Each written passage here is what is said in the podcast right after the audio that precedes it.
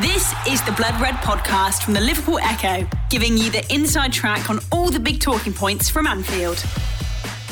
On the turnaround, want to be a second alone and then stand up and go. So I've watched my team. Uh, no, so I felt pretty alone in this moment. We are responsible. We are responsible that nobody can leave a stadium a minute before the last whistle, because everything can happen, and that's what we have to but, but we have to show. One of the biggest strengths of this club is, is the togetherness in, in, in difficult times. And if you want, these, these games are always the one moment when you really can show it. If you want, you can see Man City five times a week, pretty much. So, um, and you watch it and you see it, and you know you have to avoid this and deny that, and then you know, okay, all possible, but quite difficult. You need really good football team to do that, and thank God I have one. And I don't care if you're in a stadium. Yes, that's good. Love it. But I want to have even the full energy when you are at home, in front of television, in front of the laptop, in front of whatever, smartphone. If you are with us, then push us. That's it. There will be a moment for sure um, in the future when I when I think back, and hopefully it will be a different number then, and not only 64. After 99 home Premier League games in charge, Jurgen Klopp leads Liverpool out for the 100th time at Anfield in league action on Sunday. And of course, it's no less than Manchester United, the visitors to Anfield. We're here with a special podcast on the Blood Red channel. Myself, Guy Clark, joined by Peter Hooton and Paul Philbin to chat through Jurgen Klopp's first 99 home league games in charge of the Reds. Of course, currently presiding over a 67 game unbeaten run, a club record. And Peter, up to you for sort of the, the statistics from Jurgen Klopp from the first 99 home league games in charge are remarkable. He's had 72 wins, 23 draws, of course, only four losses and 67 unbeaten. As is, he's uh, he's been some appointment for the Reds, hasn't he? It's just an unbelievable record, and go through all the great managers, all the legends: Shankly, Paisley, Kenny Dalglish, and you look at their stats, and he, he's absolutely blowing them apart. You know, it's unbelievable, uh, transformational, really. And I think everyone was hoping when he was appointed uh, that he would do that. But you know, there's always an inkling in the back of your mind that oh, well, it's the Premier League, and it's all a lot of money's involved, and you know, you've got the likes of Guardiola here. You know, so for what he's done and to take on Guardiola at City and to win the Premier League last year is unbelievable stuff. Uh, Paul, what have, have you made of Jurgen Klopp? Obviously, he's been at the club now uh, over five years, but it's a landmark for him to sort of reach 100 home league games in charge. We all know how special the European nights have been, but there have been some memorable league games during that time as well, hasn't there? Oh, absolutely. I think since he's come in, the whole club has transformed, and the fans have the mentality of the fan base has changed. Like before, Klopp was in, you'd be going to games, and there'd be games where the atmosphere would be a bit dull. But he, but now you go to games and there's this belief and even an arrogance amongst the supporters that no matter what, we're to get over the line really, and you can you can feel it in um, in the atmospheres in games that like Burnley at home is all of a sudden a half decent atmosphere rather than you're feeling like it's a half 12 kick-off and everybody's still in bed. It has completely changed. And from my experience going the game, like obviously it's not as long as Peter's, but it's the best time I've had in terms of watching the side as well. Like the togetherness in the group, like between the fans and the players and Klopp himself is like nothing that I've ever experienced before. It's great. Has that Peter maybe been sort of one of the most crucial parts is to how sort of Jurgen Klopp has linked and I suppose reawoken the fan base to be that 12th man, that cliche, but sort of really he does sort of seem to have re-energized the Kop and the fan base and obviously the, the comparison comparisons with Shankly that are so often yeah. drawn. Yeah, I mean, I think the fan base generally uh, was psychologically damaged probably by uh, the Hicks and Gillett years. I think it can be, you can't um, overestimate that really. Uh, it's so it's ten years, I think, uh, last week when uh, Roy Hodgson left the club. You know, uh, we were damaged in that period, and there was a lot of disillusioned fans around. There was a lot of fighting between the fans, arguing between the fans in terms of what the direction is. Um, and then we had, you know, obviously we had uh, Kenny Dalglish and then Rodgers come, but Klopp was, he was, you know, for, for, for me when he came, it was the it was year zero really. Uh, it was the dawning of a new age, and I think the very fact that what he did against West Brom when he brought the players after um, getting a draw, you know, I think most people on the Kop who understand the psychology of Liverpool Football Club knew what he was doing. Obviously, a lot, a lot of opposing fans, a lot of people in the media were mocking that, but I think we knew what he was doing. It was about a collective spirit, uh, and he was he was saying to the fans, "Look, you've got to be part of this. It's your job," and that's what Shankly always used to say, and that's what it's the psychology of of, of Klopp that brought that on board. You know, and I think uh, when you look at it, and you, you know, you know, people saying, uh, remember the walkout on '77, which was I think February 2016. Klopp had a mysterious illness that day. No one really knows why he wasn't there, but he wasn't there. And it was almost like he didn't want to be quoted. I'm not sure why he wasn't there, but and it's never. He'll have to wait till his uh, autobiography probably. But I, I, get the impression that he didn't want to be saying anything that could be misconstrued against the fans uh, because of what he'd said in the past about everyone being together. And he wanted uh, after the Palace game, and he said he was, he felt all alone. We were all agreeing with him. We were all agreeing with him on the Kop because a lot of people, uh, because of the disillusioned fan base, people became very cynical, and they were thinking, "Oh, everything's going to go wrong." Instead of, and he, and it was a famous quote, wasn't he? he said, "I'm going to turn people into believers," and that's what he did fairly quickly. Uh, the very fact that we got to uh, a cup final in his first year, you know, and then he continued that. He you could see the improvements, the progression was there, so everyone eventually got on board. You know, it took a while. I mean, it wasn't overnight, and we kept on saying on Allez Rouge podcasts that you know it's it's it's important that the fans do get behind the team, even uh, if we're going through a bad patch.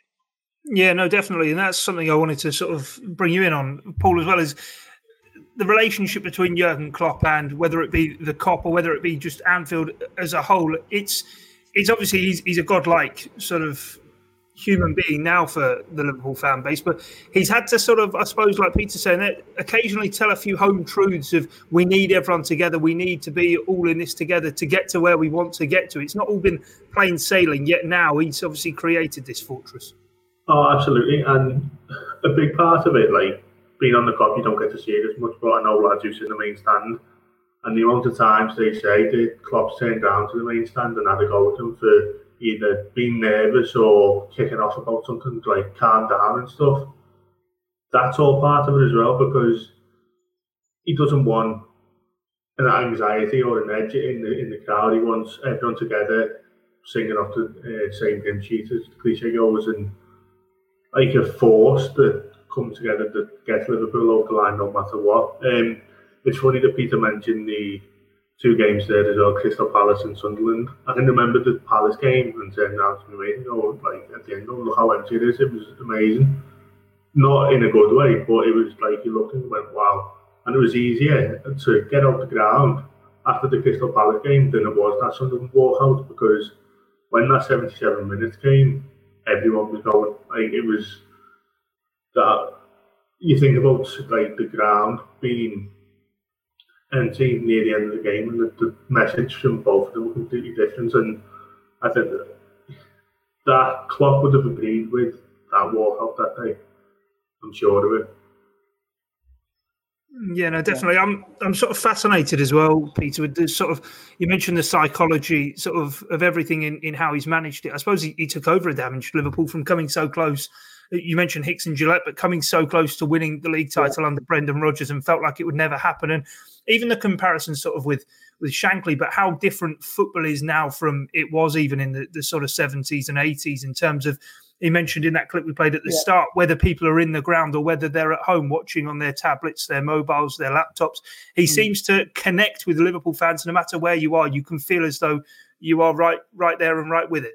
That's right, and that's that's very important. And I always remember uh, there was a brilliant scarf in the um, the early seventies, which Liverpool with different flags from all around the world, and I had on the scarf, you know, supporters all around the world. because that's what we were aspiring to be a global club. And that's what we are now. And I think Klopp understands that, fundamentally understands that. And I think everything that he says, everything that he does, he, he seems to be looking at that global picture. Uh, and he wants, and he realizes, I think, I think he was a bit shocked when he first came to Liverpool because he'd been used to Dortmund.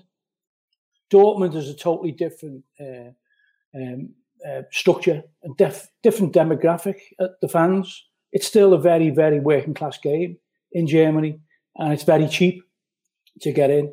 Things have changed, in, especially um, in the Premier League. Prices have gone up. A lot of the traditional fans are now watching in pubs. They're just as big fans, they, and, and Klopp understands that. I think. I think that's very important, and I think the very fact that he's mentioning that means that he understands it. It's not just lip service. He isn't paying lip service. He wants fans who are even watching it at home, as you say, on the phone. He wants them behind the team. That's it. You know, it's it's it's brilliant stuff.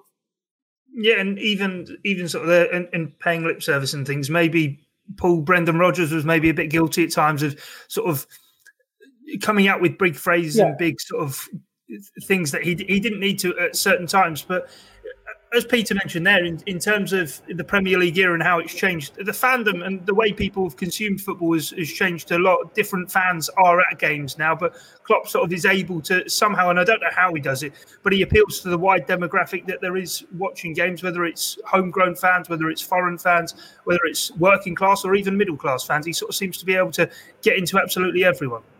I think that the simple reason for that is because he's unified everybody, hasn't he? Um, from day one he's had his message has been that everyone's in it together, no matter what. You hear him speak like when we've won um, trophies, and he's going as far as the kitchen staff at uh, Melwood and stuff. Like he wants everybody in it together. Uh, so I think it is that, and I think the fan base understand that as well. Like you've got people from all over the world traveling to Anfield every game, and in the past, you think that there for the occasion. Like you go back to um, when we played Real Madrid uh, under Rodgers, and it, that night it just felt like it just wasn't the same Anfield as what Anfield should be. And then you look at the European nights under Klopp. I know this is talking about Premier League games, but it's just completely different. There's, in the ground, there's not that many people who would have been different from that Real Madrid night to who was in chat, who was there Klopp's first game, a few thousand maybe, because every week we've still got that core that is still going, but the mentality just changed like that overnight, really. Like the Real Madrid game, it just felt like a parade for Real Madrid, and wow, people are getting to see this great Real Madrid team, and that's just completely changed now. It's like a front full aggression from the fans. Yeah, no, definitely. Let's let's sort of pick through some some themes then and some key games that stand out. And we best, I suppose, start right at the beginning. Peter Jurgen Klopp's first home game against Southampton, one all draw, and then of course it was the Crystal Palace game and the uh, the game with West Bromwich Albion not long after after beating Swansea City. But what were your first impressions of, of Jurgen Klopp and Jurgen Klopp at Anfield? Uh, very positive, of course. You know, he wears his heart on his sleeve, doesn't he? So he can. He was gesticulating on the touchline, and he meant it. You could see he meant it. I mean, the, I think it's it's that thing that we used to talk about natural enthusiasm. He's obsessed with football, and you can tell he's obsessed. It's not just a way for him to uh, to get on the television and make a lot of money. You know, he's obsessed with football up to the point where he'll do anything and he'll study anything and you can you could tell he was very uh, meticulous in the early days, but we weren't getting the results. I think that was re- him getting to know the squad and getting to know how poor the squad really was at that time, you know. Uh, and it wasn't, I think, in that first season, I think we'd be, I think we demolished City away, didn't we? I think. Um, I think it was that first season, and then everyone at the um, at the Etihad was going, "This is what we thought would happen." Immediately under Klopp, it took a few months, I think, but we could see the signs there that when everything clicked, it, it really, uh, it really went into uh, that heavy metal football that he, he, used to talk about. You know. Yeah, yeah, Paul. It was only sort of I think two wins maybe in the first eight games or so at Anfield for Jurgen Klopp, and even sort of like the the three three with Arsenal in the January, it did sort of feel as though it was that heavy metal football and things were thrashing around all over the place, and and really, I suppose Jurgen Klopp just throwing different players out there, seeing what they could all do, and getting chance to assess his squad. But it was clear to sort of see the energy with which he wanted to to take Liverpool on the pitch. No, absolutely. I think the first few months to the end of that season was him just testing the waters with the players, wasn't it? And as you mentioned, there's certain games that you remember where um, you know, right, you've got an idea of what you'll be seeing over the next few years under Klopp. Um, but strange enough, um, the game that I remember when I went, oh, this could like you get a feel of the real deal here under Klopp is strangely Man United in the Europa League when we beat them two 0 Like he just that night, it just felt like I know it was European night, but the domestic rivalry and that that gave me. I came out the ground that night and that felt like the, you got an idea of where Liverpool going together on the pitch and off the pitch with how the fans reacted tonight. Of course, when you play Man United, everyone's going to be up for it. But that night just felt so different compared to um, other games in previous years, and so soon after what we were watching come to the end of uh, Rodgers' time at Liverpool, it was the, that that game in particular was the biggest moment from for me from that first period of Klopp at Liverpool because it was against your local, not local rivals, but your rivals from 37 miles away or whatever, and it just felt, yeah, here we go. We've got an idea of what's happening here now. And I suppose one of the one of the big things, Peter, is this unbeaten, long unbeaten home run, and it, it didn't sort of take long into that even that first full season. I think wins over sort of reigning champions Leicester City, Hull City, uh, and Watford. There was plenty of goals being scored at Anfield, and maybe the early sort of signs that Liverpool were were looking to turn Anfield back into a fortress where teams would arrive and be scared because it sort of seemed at the back end of the Rodgers spell in charge of Liverpool that it was no longer somewhere to be feared going and teams were coming to, to Liverpool and quite enjoying playing at Anfield. Yeah, I think that had been um, happening over the years, though. Really, I think it hadn't uh, hadn't been a fortress for many years. Really, uh, I think the fact that he's turned it into a fortress again is remarkable because you know everyone knows that any Premier League team can beat any other Premier League team on the day. So to go this length without on, on an unbeaten run is you know you can't really describe that you know because going back to the Paisley and Dalglish days, you could expect that because of Liverpool's dominance. Uh, now you've got the likes of City, uh, you know, and so you can't, you, you, don't expect that. But for him to be able to do that, uh, he's worked, he's worked wonders.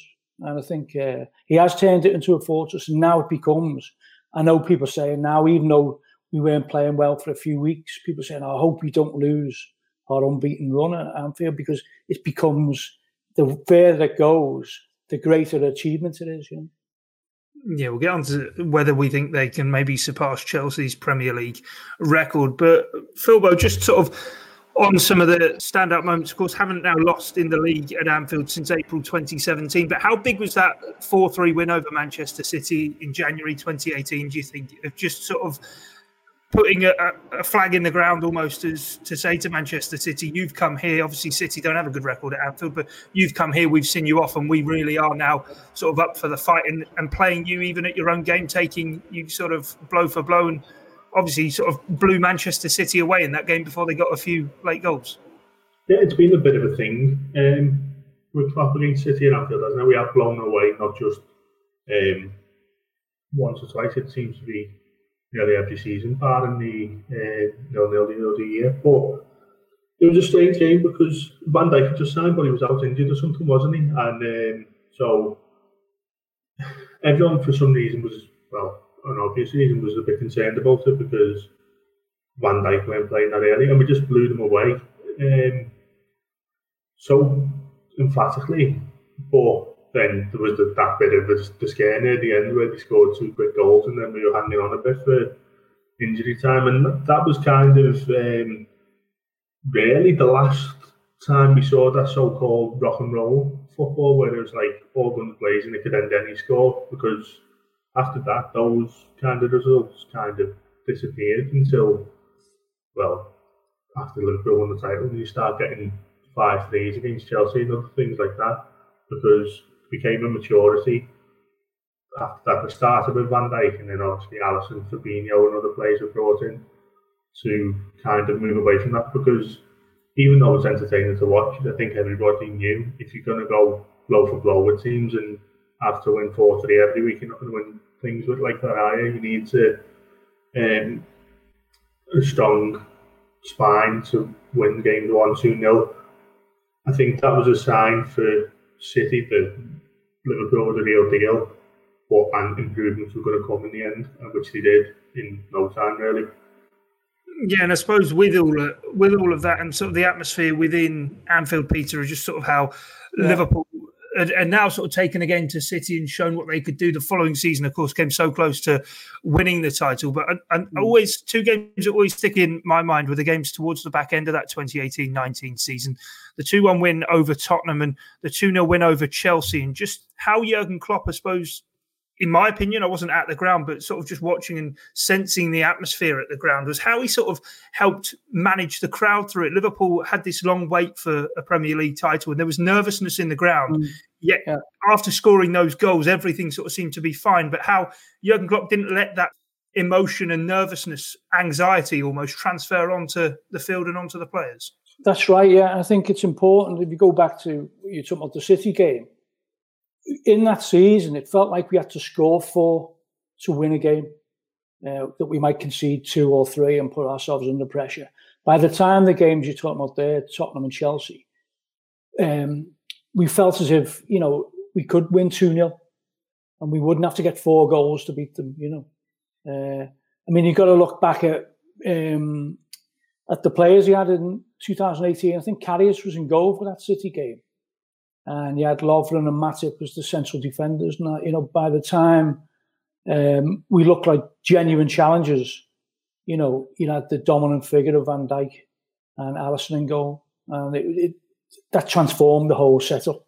We didn't. It didn't look like we had to score, uh, you know, three or four goals to win a game. You know, and I think that's what Klopp was trying to convey to the crowd. This is not like it was. I think. Uh, I think there was an element of that he was trying to calm people down because we we'd, we'd had this um, mindset that you've got to score all these goals because uh, in the past we'd had uh, goalkeepers who might have been up to our standards, you know, and uh, that I think by then we were genuine contenders, and I think obviously City pipped us to it in that in that uh, season, but you could see Guardiola was nearly having a nervous breakdown. If you watched the documentary on him, that's exactly what he was doing.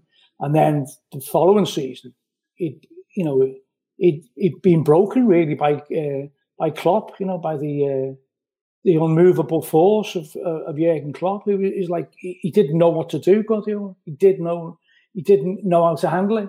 He'd never come across it before, you know. And this was supposedly the greatest manager the world had ever seen in Guardiola, you know. The Blood Red Podcast from the Liverpool Echo when you think about it, Phil, well, just in terms of that, how that nervousness maybe of the spring before of Liverpool going so close, but keeping up that relentless pace. By the t- by the same same time, sort of last season came around, not even into the springtime, but once the season was getting into the crucial part, as it were, to be in the autumn. And Liverpool just kept putting these wins together. Man City obviously came to Anfield and got blown away, but there was those sort of wins. I know away at Aston Villa, but at home to Leicester City, those last minute wins, those edgy wins that Liverpool. I say edgy, but everyone sort of always felt as though it was under control.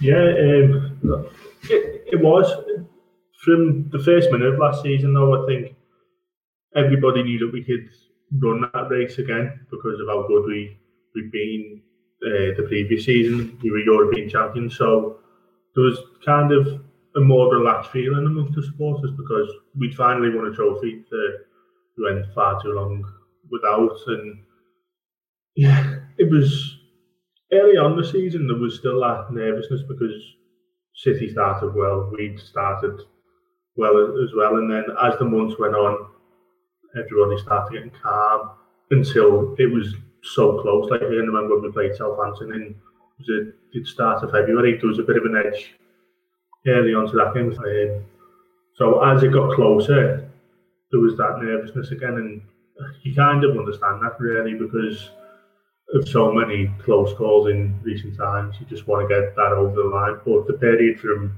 November through to then, it was an absolute doddle. Everybody was enjoying going to the match. Nobody was really bothered about other results elsewhere because Liverpool were completely in control. And obviously, that's not the case this season so far. So I don't know how fans would be dealing with with it right now if we were all inside the ground. No, definitely. But I suppose we've sort of had 10 months now of no supporters in the ground, Peter, and maybe mm. beginning to sort of see signs of just actually the impact Jurgen Klopp had on Anfield and the home crowd, and then transferably how that impacts and helps the team. Having come in and sort of saying I felt all alone and then energizing yeah. the crowd and getting them on side. Now with no one being there, we even saw maybe against the against Tottenham, 2000 there on yeah. the Kop but the impact that they have, and now all of a sudden there are no yeah. fans there, and things maybe not quite going the way that Liverpool maybe would have done if if there was a full Anfield. I, I was able to get to the Tottenham game. I, I, was successful in the ballot, and I think it was it was the Wolves game before that was it. Yeah. Uh, uh, and it was significant that uh, we played brilliance in both of those games. You know, absolutely fantastic. Uh, and I think that's because there were there was a crowd there making a bit of a noise. So immediately the players feel different, and it's a it's a shame that you know um, fans can't be in the in the uh, in the ground against Manchester United. But obviously, with the public health reasons, we understand that you know. But I think yeah, I think it must be a very must be a very strange thing for players who've been used to these deafening noises over the years to play in in empty stadia, and it, it reminds me of maybe the under twenty threes or whatever uh, the feeling of um, this is a this is a preseason friendly. It's got that feeling to it, hasn't it? They're not getting the crowd noises in the stadium, are they? They're just getting the silence and the hearing the shouts, you know. So it is a great shame, but think hopefully, uh, you know, if the public health situation improves and we can get fans back in the ground, I think it'll be really significant because I think uh, uh, you could see that against Wolves and Tottenham that really lifted the players. I'm sure it did. Yeah, Phil. Well, on that point, I suppose the fans obviously crucially missing going to games. But when Project Restart first kicked off, you're seeing the players on social media sharing pictures of the banners and things on the Kop saying, "Oh, we wish you were here" and stuff. But I suppose it's not only until time goes on, you've had the fans return in a small number and then go again, that actually you really do feel just what's quite set in with no supporters being there. At the end of the day, it's the players' job to play football, and like it, don't want to compare ourselves to footballers, but working from home is just the same. You don't have that buzz of sitting next to your colleague and being able to talk to somebody. It's the same thing. So if you're going to work basically and it's not how it should be and how it should like it's hard I think personally it's harder to get up for. I think the players will be feeling that. It's hard on the fans as well and the players because this group of players deserve thank you really from every single one of us for what they've done over the past few years, and then obviously winning the title in the uh, in the summer. So yeah, it's it's hard, but it is what it is at the minute. And sadly, it's the, the right thing to be doing right now because of what's going on in the world, and hopefully in time these players will get what he deserves from and Klopp because he deserves a massive thank you as well from the full Anfield, really. Yeah, no, definitely. Completely echo your uh, thoughts there that they, they really do deserve that adulation. Let's talk then about the, the unbeaten run in the game against Manchester United that w- will be Klopp's centenary in the league at Anfield. And uh, looking at Premier League records, Liverpool currently 67 games unbeaten in the Premier League. The record was, of course, set and ended famously by Liverpool. Chelsea's uh, 86 game unbeaten record at. Stamford Bridge. Do you think there's a chance this Liverpool side can look to that? Is it too sort of still 20 games or so away from it? Is it yeah. too early to be looking at that or? I think it's too early, especially with uh, the injuries we've got. You know, I think um, you know it's been a tremendous run 67 games, unbelievable. But you know, it, it's, it's probably a bit too early to look at that uh, Chelsea record. If we had our full side, I wouldn't. I'd have no doubts about it. But um, obviously, we're having to uh, play players in different positions, aren't we, to cope with the injury list. So I think it is a bit too early. But even if it was ended, uh, it's not going to be ended by Man United, by the way. that's my uh, that's my prediction. But even if it was ended by an unlikely team, you know, uh, I think Liverpool are always up for those big games, but it's they struggle against the uh, teams who you're not expecting much from. You know, if it was to end, it's just been a fantastic run, and you can't, you know, what more do you want? You know, it's it, 67 games unbeaten at home. It's uh, you know, three seasons, isn't it? Really? You know? Was it yeah. was it four? Yeah. Yeah, coming co- coming up towards four. Yeah, it is coming up yeah, towards yeah. four. If, if they if they do get sort of April, it will be four years. Yeah, yeah. since since the last defeat. And I, I suppose Phil, well, it, it is sort of significant that Manchester United are the next team to come to Anfield. But as Peter even referenced earlier, without the fans there, even the unbeaten record is even on top of going for the league and things that will drive the players on to continue to sort of reach new heights.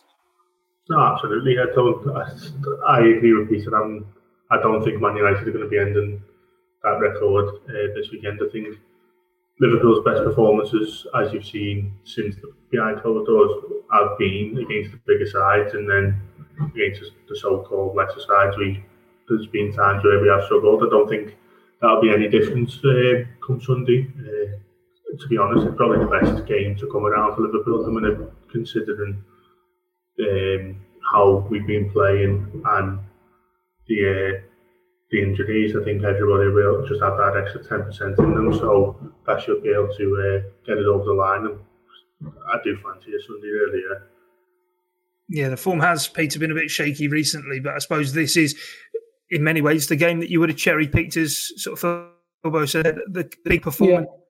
Even season, the likes of Leicester and Arsenal have just been absolutely flattened when they've come to Anfield. Yeah, I think you've also got to realise that a lot, some of the players, you know, uh, Mane and, and Salah both uh, getting over COVID, aren't they? Really, you know, I'm I'm sure that's affected them somehow. You know, um, Manchester United at home is the perfect game to bounce back. It is, you know. I did an interview with uh, United We Stand last week. They can't believe that that's the main Man United fans. They can't believe they're in this position. Neither can we. You know, when you look at the performances um, and you look at the way Man United have, I mean, Fernandes has transformed them. There's no doubt about that. But, you know, I think um, Klopp versus uh, versus Ole Gunnar Solskjaer, you know, I don't think, I, I can see there being a, a, match between Guardiola and Klopp. But I think Klopp will have, have things worked out for Sunday. I think he, he really will, you know. Some brilliant players United have got but they just don't seem to function um, as as a team. We've seen that in Europe in the past, you know, and you see um, Ole Gunnar Solskjaer looking a bit um, surprised about what, what's going on on the pitch, you know. But obviously, with those players, because they are world class players like Pogba and Rashford, uh, they can harm you. They can harm you, you know. So it just depends on uh, if Liverpool are for it on the day. Uh, I can only see one winner, you know, and uh, um, as I say, the United fans just can't believe they're in that position, you know. Same no, as the Everton fans, probably. Yeah, yeah, definitely. Uh, Philbo, then before we, we go, just a word on even the game last season at Anfield between Liverpool and Manchester United. Was that the moment? Obviously, we didn't know what was to come in terms of fans not being allowed in, in grounds, but that 2 0 win, the Salah moment right at the end, that felt to be the moment that everyone believed that the wait was going to end and the title was going to be heading back to Anfield breaks my heart to say that I was in work that day because I um, obviously we have to work the other weekend and that was my weekend that was put in. But I can remember saying to like the lads in the WhatsApp group before and it was like today, today it's gonna be sung. We'll score late and it'll just go completely off. And I remember watching in the office and I don't mind missing the uh, our home game through work, it happens and stuff. But I've never been so jealous it, I, I kick myself to the day still now that I went in the ground that day because watching it on the telly I had goosebumps because it was so loud I can't even imagine what it would have been like in the, in the stadium. But I know that was the day that people like finally sung it. But I think as Peter right, you know, it was Leicester away. It was the day that Liverpool won the title back on Boxing Day. But to hear it so early on was yeah, it was incredible, really. Yeah, I was banned actually from um, saying that you know any any prospect of winning the league. Uh, I think after the Leicester away on Boxing Day, people seem to come to the conclusion that you know this could be our season. You know, but I think it was the United game at home when you see Salah uh, running away and the defender trying to pull him back really and just slotting the ball. And we went in the pub. Remember those days when we used to go to the pub after the game? well, everyone, then was, everyone, then was, saying, "Well, like, okay, you can say it now," you know, uh, because we didn't want to jinx it. I think that was the dawning realization then that you know this is this is a special team. You know. Yeah, no, Manchester United haven't lost a, an away Premier League game since then. So about time that they rock up at Anfield and that record is set straight. We'll have to see how things do play out. But Peter and Paul, thanks for joining us for this special here on the Blood Red channel as we look back on Jurgen Klopp's 99 home Premier League games in charge so far. The 100th, of course, seeing Manchester United come to Anfield. Well, before we go here on this special Blood Red podcast, looking back at Jurgen Klopp's first 100 league games in charge at Liverpool, I'm glad to say that we've a man who had a front row seat. Is that right, Christian? A front row seat to Jurgen Klopp's unveiling and obviously all of the, the magic that has since come with him being Liverpool manager. I was about three rows back, I think, Guy. Um, I was I was in between a rose in between two fawns. I was in between former Liverpool Echo Sports editor John Thompson and uh, our former and, and much beloved Andy Kelly.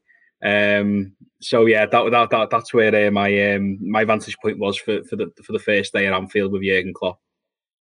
What were your first impressions? The press conference and then the first home game, of course, against Southampton as well. What was the feel at the time around the club of I suppose the coup that Liverpool have managed to bring this guy off of a sabbatical early, and obviously the pedigree with which he came. I think coup is the right word. I think it's easy to forget now because Liverpool are at that level, and because Jurgen Klopp has has brought them to that level, so they are seen as one. That when Klopp came, it really did feel like Liverpool had somehow pulled off one of the heists of the century by getting one of the best managers of of the 21st century. Um, you know, Liverpool the season before uh, had been really disappointing under Brendan Rodgers. He'd started the season very, very averagely. Um, you know, the, the, the summer before as well, there had been all the discussions. FSG basically had a bit of a, high high noon summit about Brendan Rodgers' future, and they decided to keep him. Um, but obviously, what one of the reasons that that happened was because half of the backroom staff went, but Brendan kept his job. Um, so it, it, felt, for all intents and purposes, that this was what was Liverpool were going to stick with for, at the very least, the next twelve months. So eight games into a season, um, for Liverpool to sort of realise it, it simply wasn't working at Liverpool for Brendan Rodgers anymore, and then to go after somebody of the caliber of Klopp. I remember when when the news of, of Rodgers breaking happened, and and you you know we we were sort of told pretty early that you know Klopp and Ancelotti were were the two managers that that Liverpool were looking for, and you just thought slightly on based on what had gone on, you know. Over the course of the previous five years, I know there was 13, 14, but take that out. Over the course of the previous five years, Liverpool punching above the weight here. So a bit of a whirlwind week where you know Klopp obviously is is very much becomes the number one man for the job. He flies into Liverpool, he signs the contract, it gets announced, he does his LFC TV interview on the I think it was the Friday morning, um, and then all of a sudden you're there in the in the main in, in the main stand. It wasn't the press room at the time because the, the main stand was getting renovated. It was I think it was the trophy room, and in walks this this man, and uh, this will sound absolutely ridiculous in terms of, and I, I'm really kind of over the top, but he, he was so tanned and so um, he just had this aura about him where he was clearly refreshed. And I think the second he walked through the door, it felt like everything around Liverpool was refreshed as well.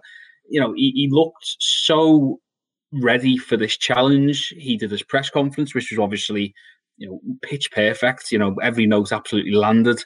Um, he obviously came out with the with the with the moniker of, of the normal one, which sold papers, of course, and, and, and game page views on on, on uh, websites. But you know, he said so much more about that about Liverpool and why he joined and that kind of thing. Um, and, I think you, you left. It was a good 20, 25 minute press conference publicly, and I think you left also thinking, "Wow, this man's really impressive." Um, you know, if he talks, if, he, if his game's as good as talk, as his talk is, we're, we're, in business here. Obviously, I don't want to sort of be negative about Brendan, but sometimes one of the accusations leveled towards him is that his his game never really matched his talk. Uh, certainly not apart from the 13-14 season. So it was a little bit of caution, I suppose, of you know this guy's had a bit of a difficult year at the end of Dortmund. Um, when obviously I think they finished seventh in the end, but they were bottom of Christmas. So you know a little bit of cautious optimism. But then I was fortunate enough to be in the Sunday breakouts. Um, so we went off to a, a, little side room with him. And first impression there, with a, not a one to one meeting because there were obviously other journalists there, but you know, face to face, if you will. Uh, number one, God, he's tall. Uh, which is something that people don't think realise. But you know, speaking about Andy Kelly before, he towers over Andy Kelly. He's about six foot four. And secondly, just the, the calm and the assuredness of, of what he was saying. And I, I think one of the big things he did at the start was sow seeds for what we're seeing today, but he never over oh, never over promised. He never wanted to sort of say this will absolutely happen. He was straight away in the first press conference and the first breakout afterwards, making it clear that this is a project. This is something that's going to take a little bit of time, and it's also going to need patience and buy-in from the supporters. So once he got that message out there, first and foremost, it was it was kind of like right, okay, we know where we are with with, with Jurgen Klopp. We know this might take a little bit of time, but we know that he's got a plan here to get Liverpool back to the summit. Yeah, it seems fitting, like you say, talking of the the trophy room, that that was where it was sort of done. Obviously, the, the accolades he's brought to Liverpool, but as you say, the, the main stand being renovated, obviously expanded, that being something obviously done by FSG. But with this manager, it sort of feels as though it's right that Liverpool, having had this cathedral almost in Anfield that has stood the test of time, even sort of through the, the renovations it had in the in the nineties, but from the eighties and seventies, it's not always changed all too much. Yes, obviously you've sort of had the, the centenary stand and things, but now it's you've got the main stand, the Anfield Road stand is going to be getting done as well. It, feels as though Jurgen Klopp really has sort of moved Liverpool forward both on and off the pitch. But in terms of him reaching 100 home league games in charge now of Liverpool, I just want to sort of with uh, with Peter and Paul, we spoke through some of the the key games. I just wondered which ones sort of stick out for you. That there are the early ones, I suppose, with Palace, West Brom, and even the Sunderland one in that first season. But then some of the big results that came that sort of really made you think this this is going in the direction that we all think it could have done right from that very first press conference? I think there's there's a couple of games in 16 17. I mean, 15 16 was a very interesting season as well in terms. I mean, as you mentioned, a few of the games there. You know, obviously everyone will point to West Brom. Just as a, a very quick aside, it's funny you mentioned the main stand because for the for the first season because it's renovated, the press room wasn't ready um, because they were rebuilding that the can you know the canteen in terms of where the press seats and, and obviously the press conference room. So he he was doing when he was doing press conferences in in the same room every time. But for breakouts, he'd be in sort of the community lounge. He'd be in a in a in a players lounge. He'd be sort of in this tiny little cramped side room. Um, which, which was, you know, it just sort of made you realise that, you know, there's, there's still a lot of work to do on and off the pitch. Um, and, you know, goodness knows what, what Klopp must have thought when he sort of you know talking with these journalists in in every room around uh, Anfield's main stand, which hasn't got a construction sign on it. Um, you know, in terms of Anfield wins, I mean, uh, you know, the the, the opening of the main stand with that four one win against, uh, you know, if you remember the champions Leicester City, um, that that was a that was an incredible moment because it it really was probably one of the first games where Liverpool showed that they could assert the dominance in, in such a way. Um, they were they were absolutely electric. Um, you know, at that time, they didn't have Mo Salah, of course, but they still had Sadio Mane. They had Roberto Firmino. I think Daniel Sturridge started as well. And it was just a real attacking clinic of against obviously the, the reigning champions, albeit you know a lot of people thought that they wouldn't be able to replicate that in, in this particular season, and it was just a feeling of a new era in a way because I, can't really convey. I mean, I was in the press box for that one, um, but you know I've, I've obviously been in there a, number of times since uh, as a supporter as well. And I don't think it can, it can, really convey the difference sitting in that main stand is compared to the old main stand. It, it's a, it's a completely different experience. And I know people talk about the gentrification of football and you know, people might have a pop of things like you know the Emirates because the seats are all really spaced. Look, the seats are spaced out on the new main stand, but but it's all the better for it because p- people can can sort of feel comfortable. They can stand. It, it, got fresh blood into there, and obviously you've got Klopp at the front of there in the dugout. So it all just sort of worked really well. That you've got this this new guy that you really want to follow, who's going to try and lead your football club into into another halcyon era.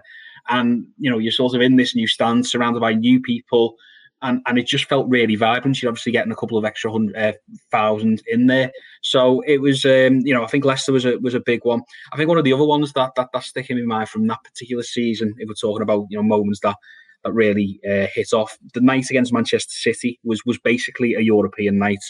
Uh, Liverpool win one 0 with an early goal from Gini Wijnaldum, but this is at a time when you know, Liverpool had a bit of an outside chance of the of the Premier League title. Chelsea uh, had done a bit of a City, as it's come to be known, or indeed a bit of a Liverpool. If we're looking at last year, um, and and they sort of started to to run away with it. But you know, Liverpool beat Man City on New Year's Eve, and it's it's a tight, tense game. You know, City have got City. I think are probably you know one of the one of the best teams in Europe back then, even though obviously they're not necessarily the juggernaut they become in, in 17, 18 but it was a really it sort of was the precursor of, of what was to come between Klopp and Pep, and uh, you know, as I say, an early Wijnaldum goal, some really good rear guards. Um, I think I actually gave Wijnaldum a ten that day on my player ratings, which brought a little bit of ire from Ian Doyle, but it was the, the, as I say, the, the, sort of the preview of what will, will, come from Liverpool Man City games, and then finally from that season, I think there's the, there's a real Liverpool go off not, not off the rails, but you know they,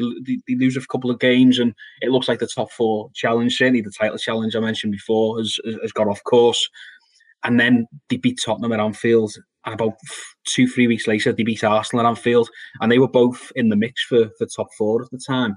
And you know, those were games where very similar to, to what we see nowadays. Liverpool hit them early. I think the 2 0 up against Tottenham in, in the first 20 potentially. Um, against Arsenal again, they, they, they hit the front. Sadio Mane is an absolute you know, well beater in, in both of these games. And, you know, I think those kind of games, you look at that season, and this is the season before Liverpool even qualify for the Champions League, you know, they're beaten Manchester City at home under the lights, the beating Tottenham at home under the lights, the beating Arsenal at home under the lights, and that really set the the idea of what what could be coming and how this synergy between Klopp, Anfield, you know, and those those sorts of occasions, what what what was to come basically.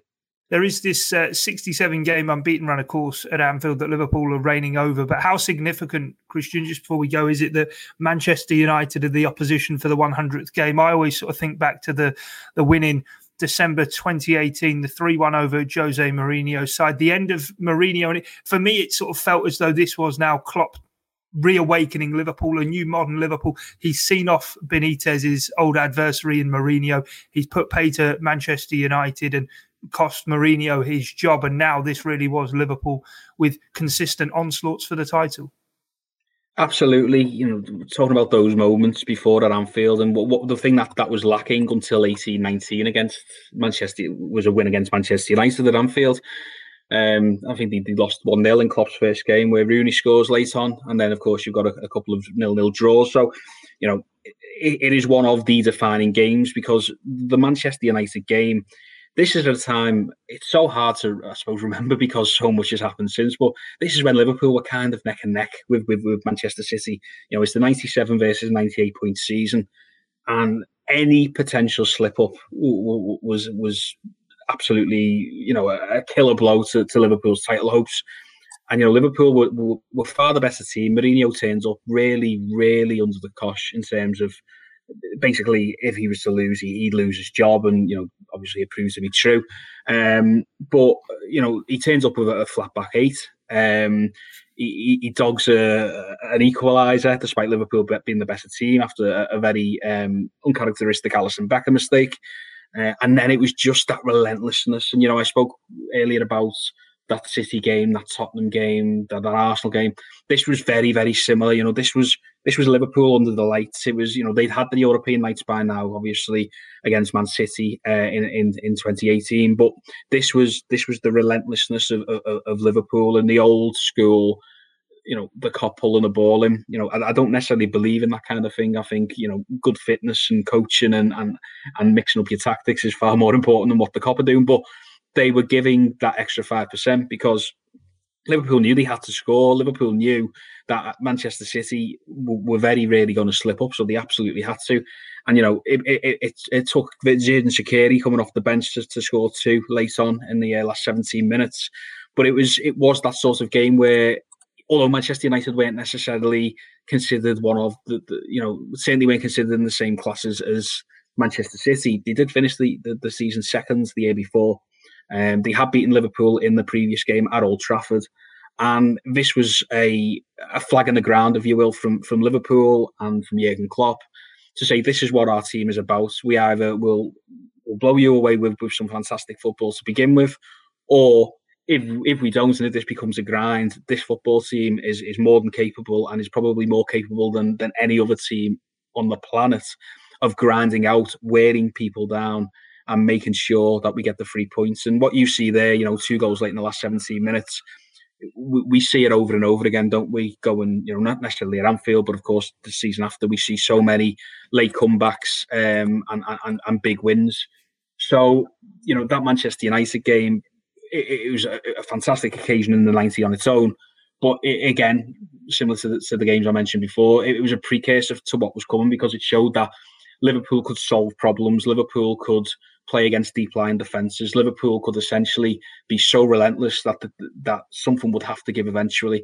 And you know, ultimately, it did against Manchester United. It wasn't to be the season of 18-19 in terms of the league, but of course, 1920, as you mentioned there, in terms of the the, the long unbeaten run, I think 18 wins and one draw, and that draw coming against Burnley in a behind closed doors scenario with the league already won you know that that's that's one of Klopp's and indeed one of the Premier League's most astonishing achievements in a season.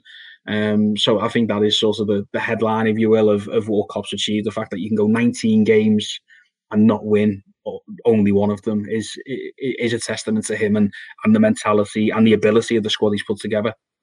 Yes, certainly. Well, we will be gripped on Sunday watching on as Jurgen Klopp leads Liverpool out for the 100th time in the Premier League at Anfield. But Christian, thanks a lot for your time and sharing your memories as we round up here on this special edition of the Blood Red podcast, looking ahead to Jurgen Klopp's Anfield centenary. Remember, you can leave us a uh, comment in the comments section if you are listening in on YouTube or, or if you're listening in on any of our regular podcasts. Do leave us a rating and review. That is always more than appreciated. But thanks for your time and your company here on Blood Red. It's bye for now. You've been listening to the Blood Red podcast from the Liverpool Echo.